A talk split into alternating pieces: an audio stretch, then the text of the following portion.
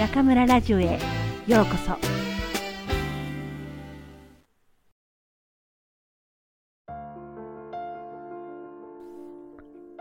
願うという魔法。何かをやり遂げたいとき100万通りの方法を用意してもダメなのです。道具手立て具体的な実行力だけではなかなかことが動かなかったりイメージした通りに達成できなかったり、頑張っても完成しないことがよくあります。だから僕は願います。絶対にこれを作り上げたい。深く、強く、心に刻み込むように願うのです。神様に願うというより、自分の心の中に未知のエネルギーを生じさせるという感じに近い気がします。願うというのは、とてつもないパワーを生み出します。強い願いとバランスの良い実行力さえあれば、叶わないことなんてないとすら思います。その意味で、願うとは魔法だと信じているのです。これまで僕が生きてきた中で、本当にやりたいと思ったことは、ほぼ叶っています。願って行動すれば、すべては自分の思い通りになる。そのくらい、願うことには魔力があります。こんなことを言うと、流行の願ったことは何でも叶うという考え方だと誤解されるかもしれませんが、願いには潔癖さがなくてはならないと考えています。例えば、お金が欲しい、素晴らしい絵画が欲しい、異性にモテたいといった単純な欲望に対して、願いの魔法を使うのはある種の冒涜だという気がします。どんなにくだらなくてささやかなことでも本気で願って行動すれば叶うからこそ、今日の晩ご飯はステーキがいいといった願うまでもないさまつなことに魔法を使うのは許されないのです。そんなのは意固地で堅苦しいと思うでしょうか。しかし、本当に大切なやりたいことは誰にとっても神聖なもののはず。魔法は大事なことのために大切にとっておく。この目的に魔法を使わせてくださいと心の中でこうくらいの謙虚さが魔法を魔法として守り続ける秘密です。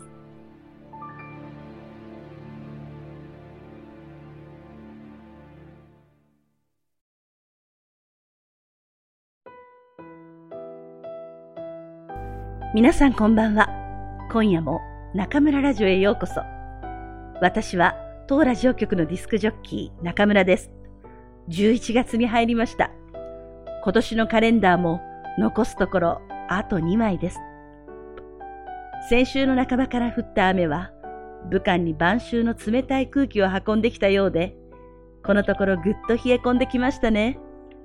皆さん、くれぐれも風邪など召されませぬように。さて、今夜の朗読のテーマは、願うという魔法です。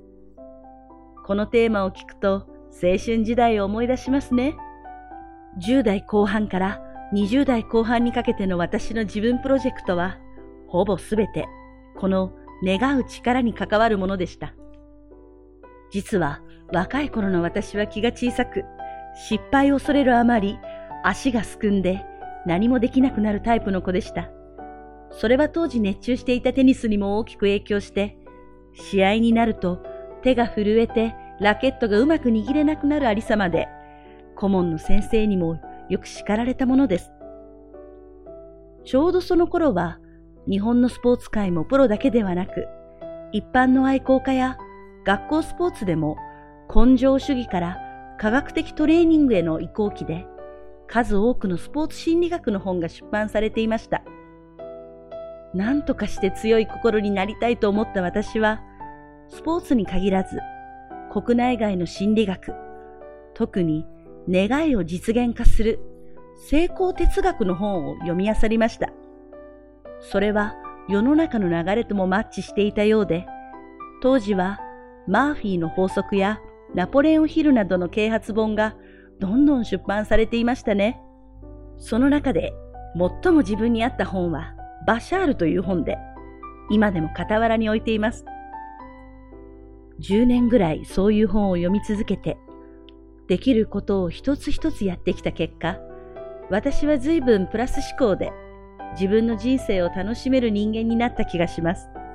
残念ながら、始めるきっかけとなったテニスの方はやめてしまいましたが、ここから学んだものは計り知れなく、教師としての私を支える大きな柱となっています。成功する秘訣について書かれた本だから、さぞかし難しいことを言っているような気がしますが、実は、え？と思うほど簡単なことなんですよ。今日はそのエッセンスを皆さんに紹介しますね。まずその1。何かに成功したいと思うのではなく、すでに成功していると思って行動すること。その2。物事は常に肯定的に考え、今やっていることを楽しみ、ワクワクすること。その3。すべてのことは最高のタイミングで自分の目の前に現れると思うこと。ね？決して難しくないでしょ？私がこの話をすると、大抵の人は、え？これだけでいいの？と聞きます。そして、その人たちは、苦しい努力を経なければ物事は成功しないと思い込み、成功しかけている自分を常に否定的な目で見てしまいます。ネガティブな気持ちからは、ネガティブな結果しか生まれません。そして、ネガティブな気持ちから発せられる言葉は、強い引力で、その人だけでなく、周りの人まで失敗に引きずり込みます。成功したいのは自分のはずなのに、その自分が成功を疑い、失敗すると、ほらね、思った通りだ、と苦笑いをします。そういえば、テニスコートで震えていた私は、常に失敗したらどうしようとばかり考えていました。そんな後ろ向きな思考では、勝てる試合も勝てなかったわけです。皆さん、何かやるなら、思い切りポジティブにやろうじゃありませんか。私は成功したい。いえ、成功するのです。敬愛するバシャールはこう言います。皆さんは百聞は一見にしかず、見えることは信じられると言いました。しかし、本当はその逆で、信じられることが見えるんです。そう、信じることは実現化するのです。